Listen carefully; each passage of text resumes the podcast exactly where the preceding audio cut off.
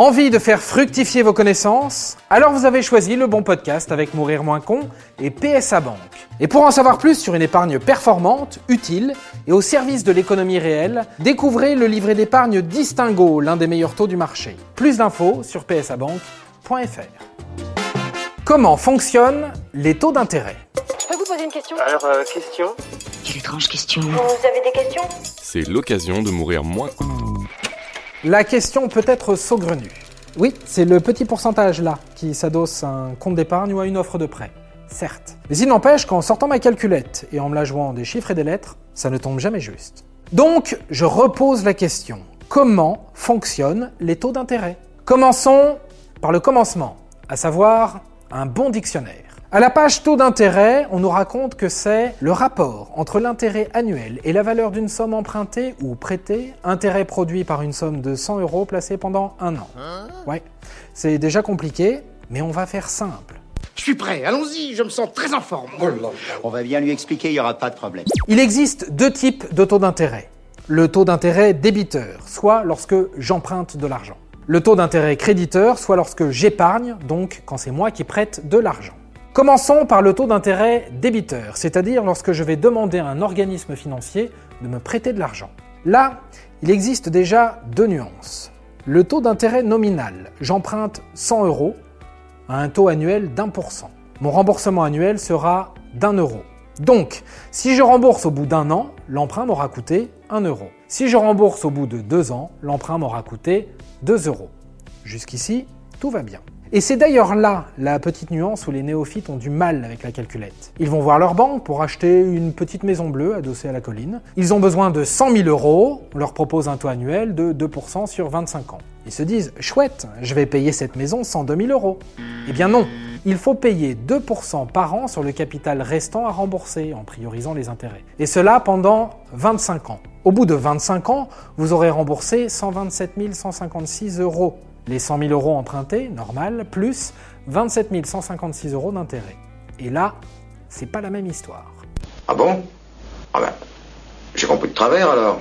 Il existe aussi le taux d'intérêt réel qui prend en compte l'inflation. Si le niveau des prix augmente, le taux augmente. Si l'inflation baisse, le taux descend. Et l'inflation, elle baisse rarement. Passons maintenant au taux d'intérêt créditeur. En gros, j'ai du capital de côté à force d'avoir mangé des pâtes au beurre. Ou bien j'ai hérité de mon arrière-grand-tante, que je ne connaissais même pas. Ou bien j'ai un effort d'épargne possible suite à une petite augmentation bien méritée. Merci patron. J'ai donc un peu d'argent et je veux le faire fructifier. Eh bien, ça fonctionne comme l'emprunt, mais dans l'autre sens. Les taux d'intérêt simples, je place un capital de cent euros à un pour cent pendant deux ans. Je vais toucher un euro la première année, puis un euro la deuxième année. J'ai ainsi un capital de cent deux euros au final. Les taux d'intérêt composés. Mon capital est toujours de cent euros, placé à un pour cent pendant deux ans. Il me rapporte un euro la première année. J'ai donc un capital de cent un euros au terme de la première année. Et la deuxième année, on ajoute un pour cent à ces cent un euros. Mon capital est ainsi de cent deux euros et un centime. C'est pas grand-chose sur cent euros et deux ans. Mais imaginez ce que vous gagnerez sur un placement plus important et sur plusieurs années. Le temps passe. Et il fait tourner la roue de la vie comme l'eau celle des moulins. Ok, mais prenons une échelle et regardons d'un peu plus haut. Comment les taux d'intérêt influent-ils sur l'économie? Si les taux d'intérêt sont bas, ils favorisent les emprunts. Les particuliers et les entreprises s'endettent pour consommer ou investir. C'est d'ailleurs l'idée lors d'un plan de relance de l'économie, favoriser la consommation.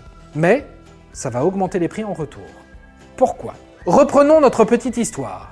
Il y a de plus en plus de personnes qui veulent acheter une maison bleue adossée à une colline. Moralité, il y a moins de maisons bleues adossées à une colline à vendre. Comme ce type de bien devient rare, la valeur d'une maison bleue adossée à une colline augmente. Et à l'inverse, si les taux d'intérêt augmentent, les particuliers et les entreprises ont préféré épargner plutôt que de dépenser. Moralité, il y aura plein de maisons bleues adossées à des collines à vendre, mais peu d'acheteurs.